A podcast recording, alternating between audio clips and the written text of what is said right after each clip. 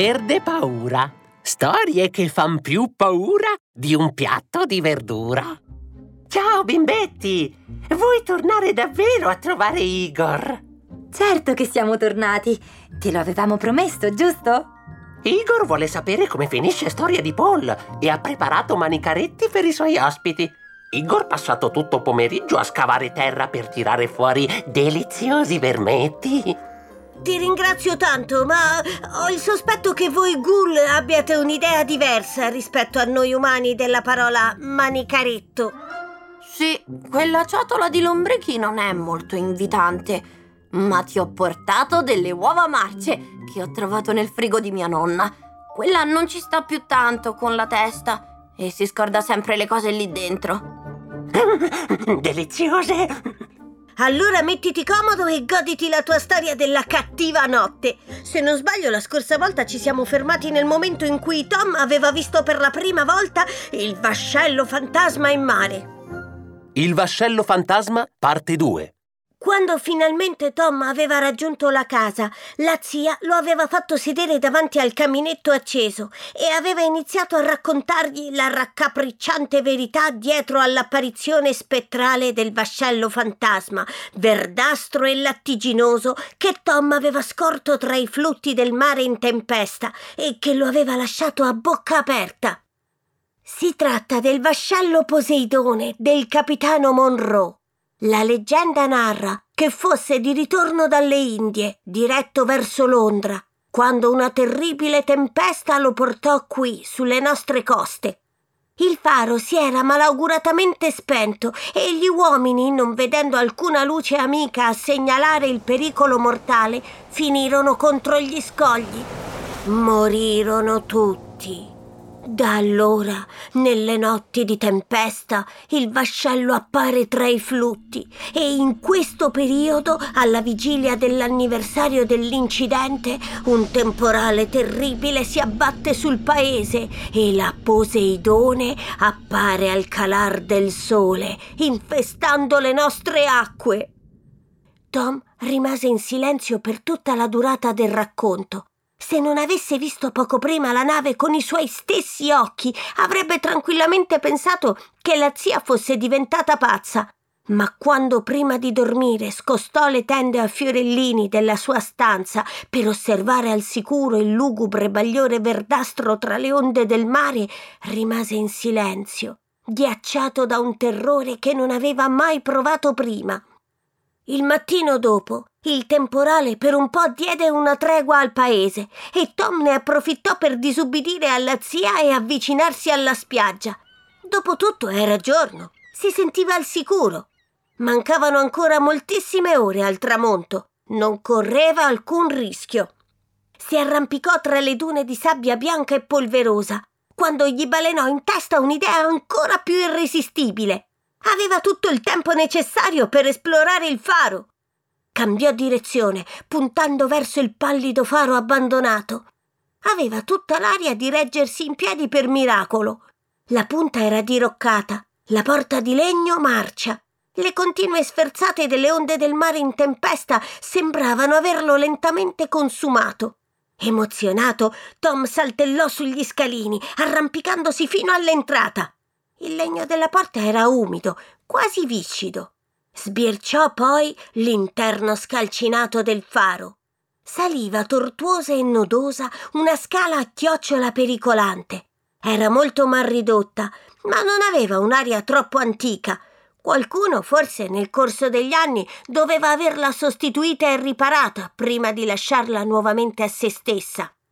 Bene, andiamo si disse Tom, deciso ad arrivare fino in cima. Poggiò i piedi cautamente sui primi gradini. Quando si accorse che erano abbastanza robusti, cominciò a salire più sicuro. Era già arrivato piuttosto in alto quando il gradino sotto ai suoi piedi cedette, facendolo cadere nel vuoto. Tom fu colto di sorpresa e non ebbe il tempo neanche di gridare. Cadde a terra, sbattendo la testa sul pavimento, perdendo i sensi. Quando finalmente riaprì gli occhi, si mise a sedere, confuso e con un gran mal di testa. Continuò a sbattere gli occhi nella luce fioca del giorno. Cos'è successo? si chiese. A un certo punto gli tornò tutto in mente. Si trovava nel faro, i gradini avevano ceduto e lui era caduto. Alzò il naso in aria e vide il punto della scala a chiocciola da cui era precipitato. Era stato davvero fortunato a non essersi rotto un braccio o una gamba. Si tastò il punto in cui aveva sbattuto la testa e sentì dolore. La testa riprese a pulsargli. Sulle dita trovò tracce di sangue rappreso. Forse è meglio tornare a casa dalla zia e farmi dare un'occhiata alla ferita, pensò mentre si rimetteva in piedi. C'era qualcosa di strano nell'aria, ma non riusciva a capire cosa. Quando fu fuori dal faro, però, con orrore, capì. Aveva perso i sensi per parecchie ore. Era infatti ormai quasi sera. Il sole venne inghiottito dal mare e il rombo di un tuono squarciò l'aria. Incominciò a piovere all'istante e Tom rimase congelato dalla paura quando scorse una spettrale luce verdastra brillare tra le onde del mare. Il Poseidone! La voce di Tom gli si spense in gola. Boccheggiò terrorizzato, guardandosi intorno.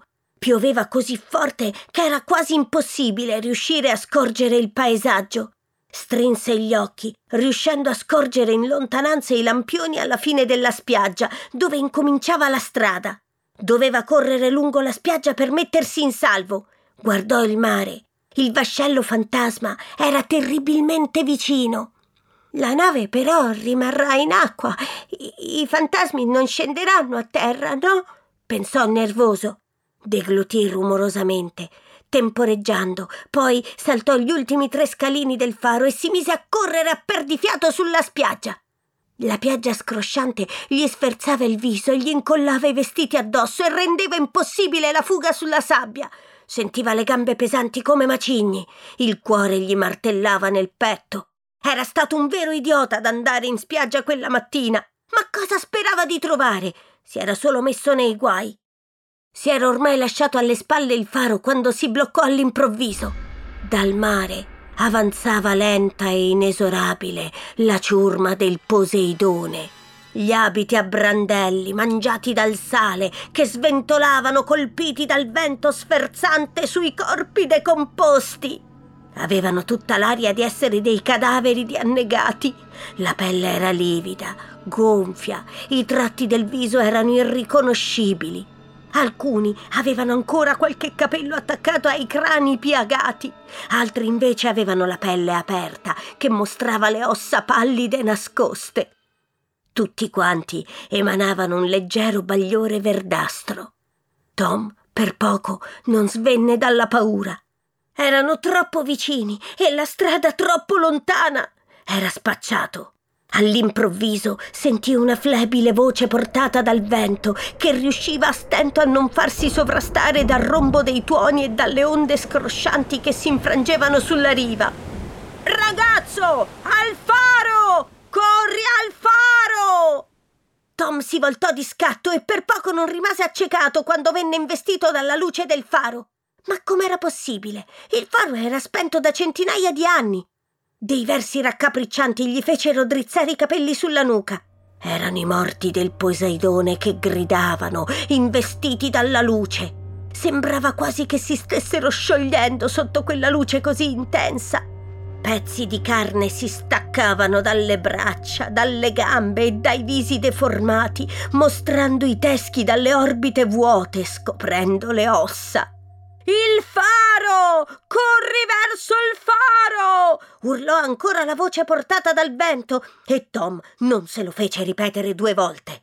Corse di nuovo verso l'edificio cercando di distogliere lo sguardo da quello spettacolo mostruoso. La luce stava rallentando la loro corsa, ma non li aveva fermati. Tom lo sapeva bene. Sapeva che erano dietro di lui, sapeva che gli stavano dando la caccia. Li sentiva. Sapeva che se si fosse voltato avrebbe visto i morti uscire dall'acqua, con i visi putrefatti, la pelle cascante e i vestiti ridotti a brandelli mangiati dal sale. Li avrebbe visti avanzare inesorabili verso di lui, emanando uno spettrale bagliore verdastro nel buio della notte. Se fosse riuscito a resistere fino all'alba, se fosse riuscito a mettersi in salvo all'interno del faro, si sarebbe potuto salvare. Sentiva i muscoli bruciare dallo sforzo e l'adrenalina scorrergli nelle vene. Corse a perdifiato sugli scalini bagnati del faro e quasi inciampò quando vide un uomo sull'entrata. Avanti, sbrigati! Lo afferrò per il bavero della felpa e lo trascinò dietro di sé, portandolo dentro. Sbarrò la porta e lo spinse su per gli scalini. Tom si guardò confuso attorno. Le scale del faro sembravano in perfette condizioni. Non c'era traccia degli scalini marci da cui era caduto quella mattina. Continuò a salire, con l'uomo alle calcagna che lo esortava a fare più in fretta. Quando arrivarono in cima, Tom cadde in ginocchio, sfinito. L'uomo misterioso avvolto da un pesante e logoro cappotto nero, era in piedi davanti all'enorme lente del faro. La luce li rispedirà in mare! Non possono scendere a terra! ringhiò lo sconosciuto. Tom rimase a bocca aperta mentre lo vedeva proiettare la luce contro i morti. I tenui bagliori verdastri sparirono dalla spiaggia, mentre la luce del vascello nel mare si fece man mano sempre più intensa. Cos'è successo? chiese Tom senza fiato. L'uomo rimase in silenzio, fissando con aria seria e grave il mare. Sono tornati alla nave. Te la sei cavata per un soffio. Tom si rimise in piedi e si avvicinò ai finestroni del faro su cui la pioggia si abbatteva senza sosta. Il vascello aveva ricominciato a navigare tra i flutti, emanando la sua sinistra luce verde. Conosci la storia del Poseidone? chiese brusco l'uomo. Tom si voltò ad osservarlo. Mia zia mi ha detto che era la nave del capitano Monroe di ritorno dalle Indie. La nave è affondata per via di una tempesta e perché il faro quella notte era spento. L'uomo grugnì, come irritato. Si trovava proprio accanto alla luce del faro e Tom non riusciva a scorgere il suo viso. Sai perché il faro era spento? incalzò l'uomo. Tom scosse la testa, rimanendo in silenzio. Perché quella non era una nave mercantile, quella era una nave pirata.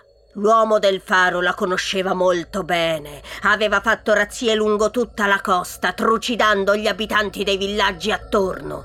Spense la luce del faro apposta questa è la vera storia del Poseidone, una nave di assassini e tagliagole, una ciurma di dannati costretta a rivivere quella notte di tempesta e di morte per l'eternità. L'uomo si zittì, rimanendo nell'ombra, una mano poggiata sulla luce del faro. Tom aveva la pelle d'oca e rimase parecchio in silenzio prima di trovare il coraggio per parlare di nuovo. E co- come come fate a saperlo? chiese con voce tremante. L'uomo allora si mosse lentamente, facendo un passo avanti, uscendo dalla penombra. Tom trattenne il fiato quando l'uomo venne finalmente sotto la luce. Perché ero là. Sono io, l'uomo del faro disse il fantasma dell'uomo prima di iniziare a dissolversi con un sorriso soddisfatto sulle labbra argentate che si sfumavano nell'oscurità. Tom rimase con il cuore in gola, immobile a fissare il punto in cui fino a pochi istanti prima c'era l'uomo vestito di nero a cui doveva la vita.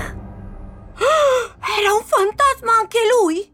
Eh. Mi sognerò i corpi in putrefazione della ciurma del Poseidone per i prossimi cento anni. Oh sì, anche Igor farà belli incubi, non vede l'ora. Sono contento che la storia ti sia piaciuta, Igor. Ora noi andiamo a casa. Torniamo domani con una nuova storia e, e delle nuove cose marce da mangiare. E, voi non portate ciotola di vermetti per il viaggio di ritorno? No, no, no, no, no. Grazie, Iggy cercando di diminuire le proteine nella mia dieta. Ti auguro una cattiva notte e dei brutti sogni. Alla prossima!